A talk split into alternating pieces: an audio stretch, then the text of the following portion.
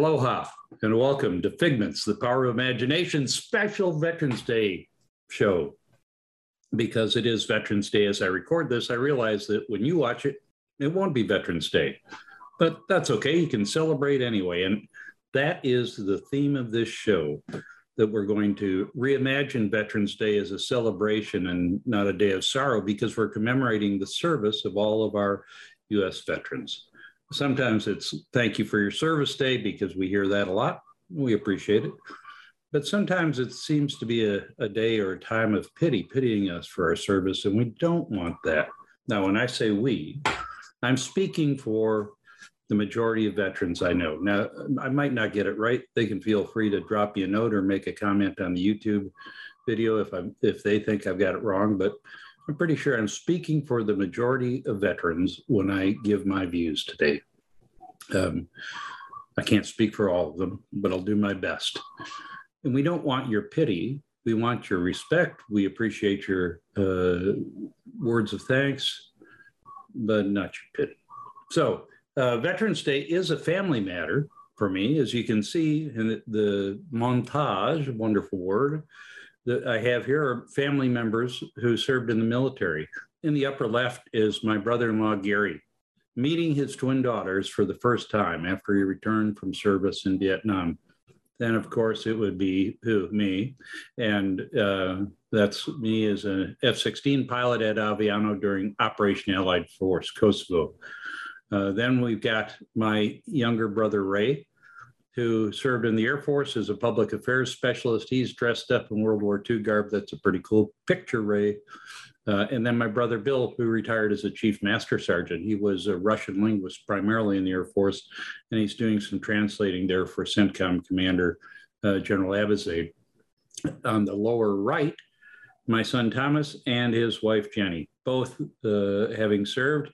Thomas now retired, an AWACS Air Battle Manager, among other things, and Jenny still serves in the Air Force Reserve as a senior NCO. Uh, in the middle is uh, the other fighter pilot in the family. He's a test pilot now, so I'm not sure that counts. My son-in-law Sean, and then of course my uh, daughter Yating, who you met in the last episode of Figments on Reality. So it's a family affair, and that doesn't even show pictures of my father, who served in the Navy at the end of and just after World War II, and my grandfather, who was a Marine in World War One. I'm looking for pictures of them. I hope my siblings will help me get some of those.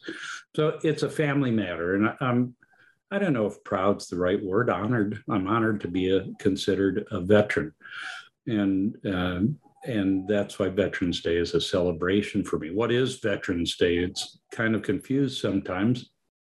It is not Memorial Day. Memorial Day at the end of May recognizes, celebrates, and to some degree mourns the loss of those who've given, as Abraham Lincoln said, the last full measure for their country. Um, and that's a different kind of a holiday, more solemn. As I said, I think this should be a celebration. Um, everybody gets the day off, not just veterans. We're cool with that, I think, um, as long as we know why we're getting the day off and remember to celebrate the service of American veterans. Now, the origins come from Armistice Day, uh, started in 1919. Uh, I was not yet on active duty, by the way. And uh, it commemorated the signing of the armistice at the end of World War II on the 11th hour, 11th uh, hour of the 11th day of the 11th month in 1918. In 1954, it formally became Veterans Day. And that, of course, is what it is today. And it was seen as a celebration of all veterans, not just from World War One. Um, so you might be wondering about the apostrophe. It's Veterans Day without an apostrophe. I checked. And thankfully, our government and the internet made sure that we know that. And the Department of Veterans Affairs uh, decrees that it's the collective veterans, not the possessive veterans. And um, thank heavens we have the government to help us with that, or I could have committed a crime against grammar, and we wouldn't want that, would we? Uh, so that's the history of Veterans Day every November 11th, unless it falls on a weekend, and then we move it the way we move holidays here in the US. Uh, the next point I'd like to make, uh, as you can see on this graphic, is that veterans are in fact special uh, because Well, there aren't that many as a percentage. 19 million may sound like a lot, but it's less than 6% of the general pop- population. And when you look at who can be a veteran, um, frankly, we're elite. I mean that. We're elite. Perhaps 75% of American youth can't even qualify for military service. So those who do qualify and then choose to serve are kind of elite. Why can't others qualify? Frankly, it's a matter of physical fitness, a matter of educational fitness. They don't have the requisite high school diploma or GED, and sometimes intellectual fitness, because in sad testimony to our current education system, many who do have the requisite uh, diploma or its equivalent don't pass the entry tests. So we're elite because we qualified. And the thing that makes us most elite is that since 1973, when the draft conscription was abolished in the United States, we are all volunteers. We choose to be here, and that's why we ought not be be pitied. We chose the path of serving our country. Many chose it for just that reason, out of a sense of obligation to serve. Others chose it to look for an education or benefits, and some chose it perhaps to get away from whatever they had to get away from. Regardless of their motivations, they are all volunteers and should be recognized in that as that. And I think that that is really the most important criteria we should examine when we look at, at our veterans. Um, veterans do make special sacrifices. And while I want to celebrate, I don't want to overlook the fact that they do make special sacrifices, and that should be part of the appreciation. Some of our veterans are still recovering from wounds or the stress of combat or simply the stress of serving and are troubled. Um, their health and their survival are at risk. In terms of survival, the veteran suicide rate is 50% higher than the general population in the United States. That's a tragedy. I know many are working to address, but that work isn't done yet. And uh, it's a sad reality, but I still think we're blessed to be veterans. Now, veterans give up a great deal, and one of the biggest things they give up is time with their family, time at home, Christmases, name your holiday, just being around. And that's a sacrifice. I'll caveat that bit of sacrifice with uh, words from my daughter Yating. Again, I look to her for leadership often. She, uh, one time when I was apologizing for all the things that I'd missed during the course of her growing up because of my military service, she said, Dad, you gave me more than time. You gave me an example. I hope it was a good example. Um, but yeah, you give something by serving, you give something to your family, but you also give up a lot. Another thing that they give up is having their service diminished by counterfeit veterans. And that's a sad reality of the modern world. There are too many of them out there. I'll tell you how to tell a counterfeit veteran. The first indication is they are looking for pity or something like it. Um, probably not really a veteran because the veterans mostly know better. So um, we're not to be pitied. And on the next slide, I have the reasons why I don't think we should uh, be pitied. And I'll go back to what Yating shared in our leadership uh, interview last time on figments. And that's that what people really look for, she learned in a book about raising her toddlers, is connection, purpose, and mastery. And that was further amplified in a Harvard Business Review, I think, article. So it's it must be true. I didn't find it on the internet. I got it from my daughter, so it must be too, true. Connection, purpose, and mastery. In the military, you get a unique connection. And I have a picture of some of the folks I connected with during my time, my 33 years in the Air Force. And up at the upper left of this picture are a bunch of miscreants I flew OV-10s with in Korea. Uh, they were a lot of, they were a fun group. It was a difficult time, but a fun group. Uh, next to that is my F is my F-15 class when I checked out in the F-15 in 1981 at Luke Air Force Base. And uh, I could tell you something about each of the, the five guys there with me. Uh, but those relationships, those friendships are special and they last forever, even when you don't have a lot of contact.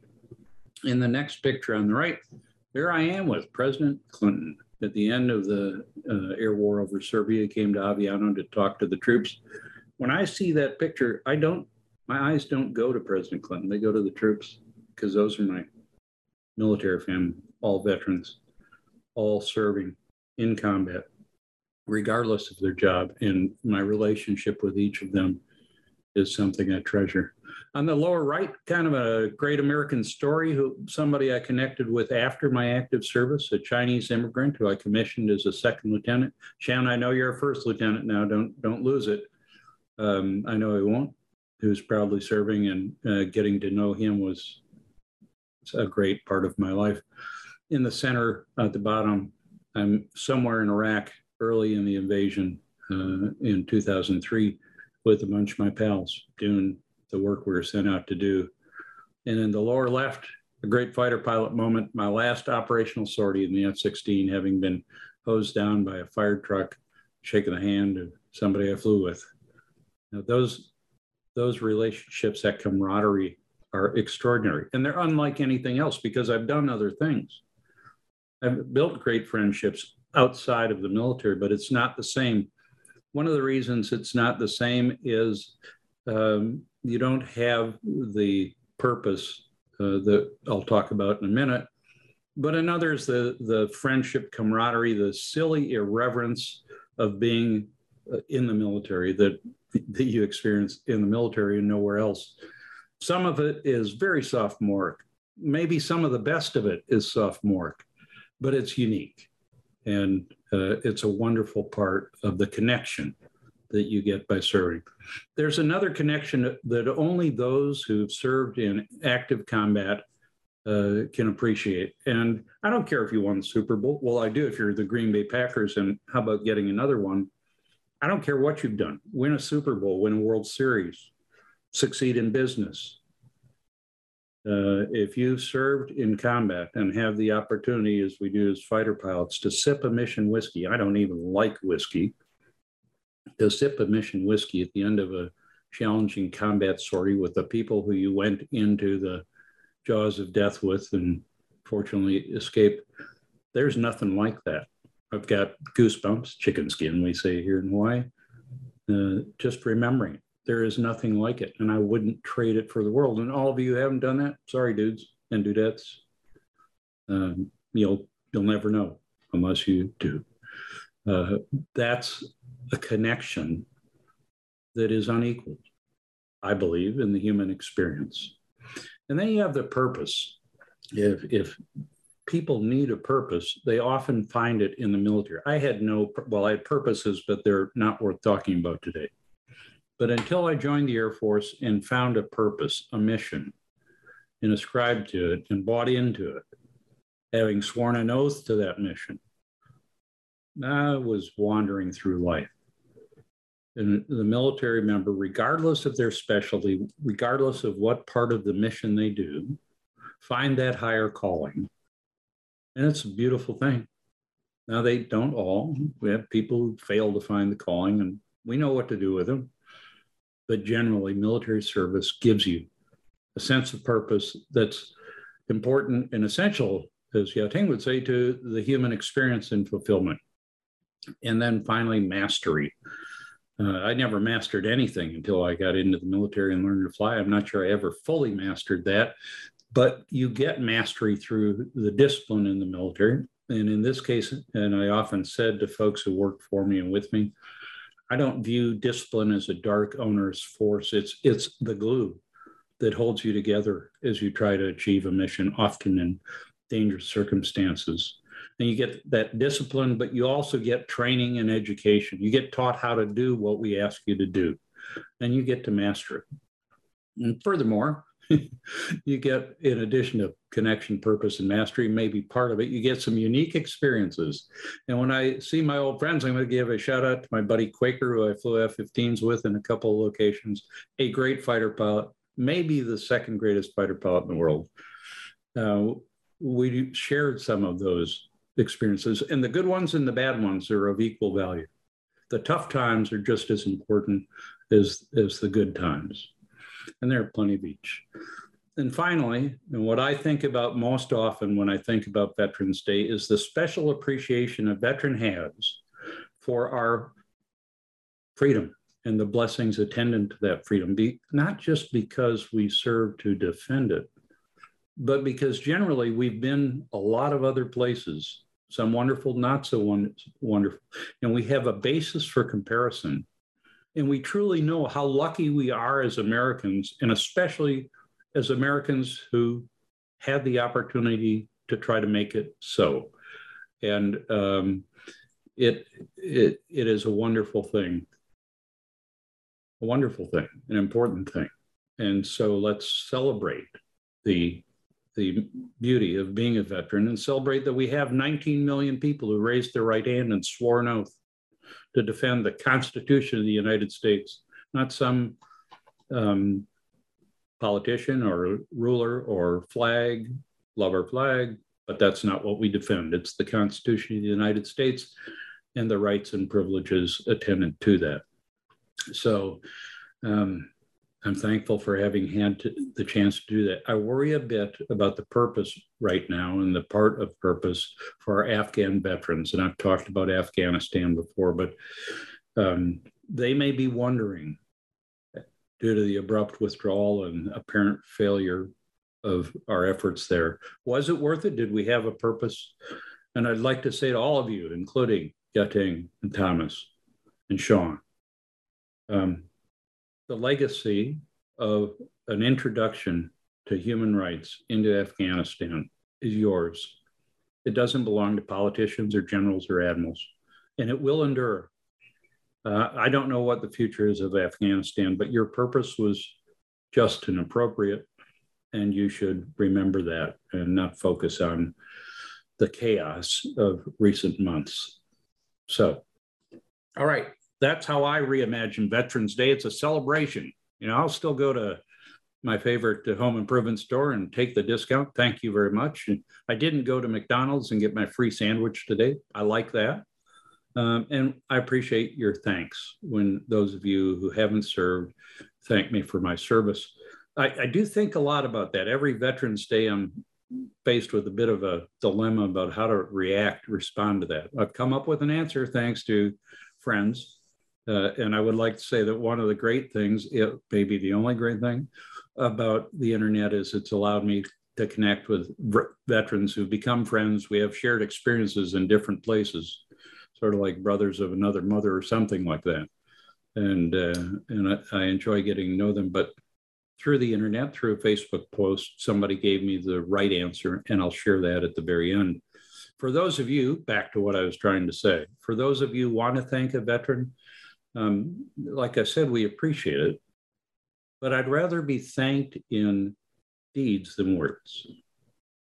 So try this. Try saying, I thank you for my service by blank. And then fill in the blank. Here are some things you could fill in the blank with. I thank you for my service by vol- volunteering to make my community better. I thank you for my ser- for your service rather by, by exercising the right to vote that you have guaranteed me. I thank you for your service by contributing to organizations that help wounded and troubled veterans. I'd love to hear that because it's, it's more important that what that you make the most of the opportunities we've ensured for you and make our country better, ideally more united and less fractious. What about my personal answer. I came up from it, uh, came up with it. I stole it, as I said, and I tried it out today. It worked really well, by the way. When somebody thanks me for my service in the future, I will reply, it was worth it because it was worth it. It was worth it personally, and it was worth it for this country and for the world. So that's what I have to say my service was well worth the time and effort it took. And I'm very glad I did it. And I'm celebrating that today, Veterans Day 2021. So, you veterans, I thank you for your service as well, and for all of you that I've known for serving with me, teaching me, having fun with me, building relationships, and trying to make the world a better place. Please tune in next week for Figments on Reality, uh, 10 o'clock Hawaii Standard Time. Sorry for those of you who are subjected to daylight saving time. Uh, and of course, available on YouTube, Vimeo, and other platforms later. I'll talk about Ch uh, China, Taiwan, and the US a little bit more because there's a lot to say. Uh, that could always be preempted by something big happening that takes my attention away from China, Taiwan, and the US. And finally, I'd like to close by thanking ThinkTech Hawaii, who make both Figments, The Power of Imagination, and Figments on Reality possible, a great nonprofit corporation that enables many citizen journalists to also share their opinions and the effort to inform and improve our world. So happy Veterans Day, folks. It was worth it. Aloha.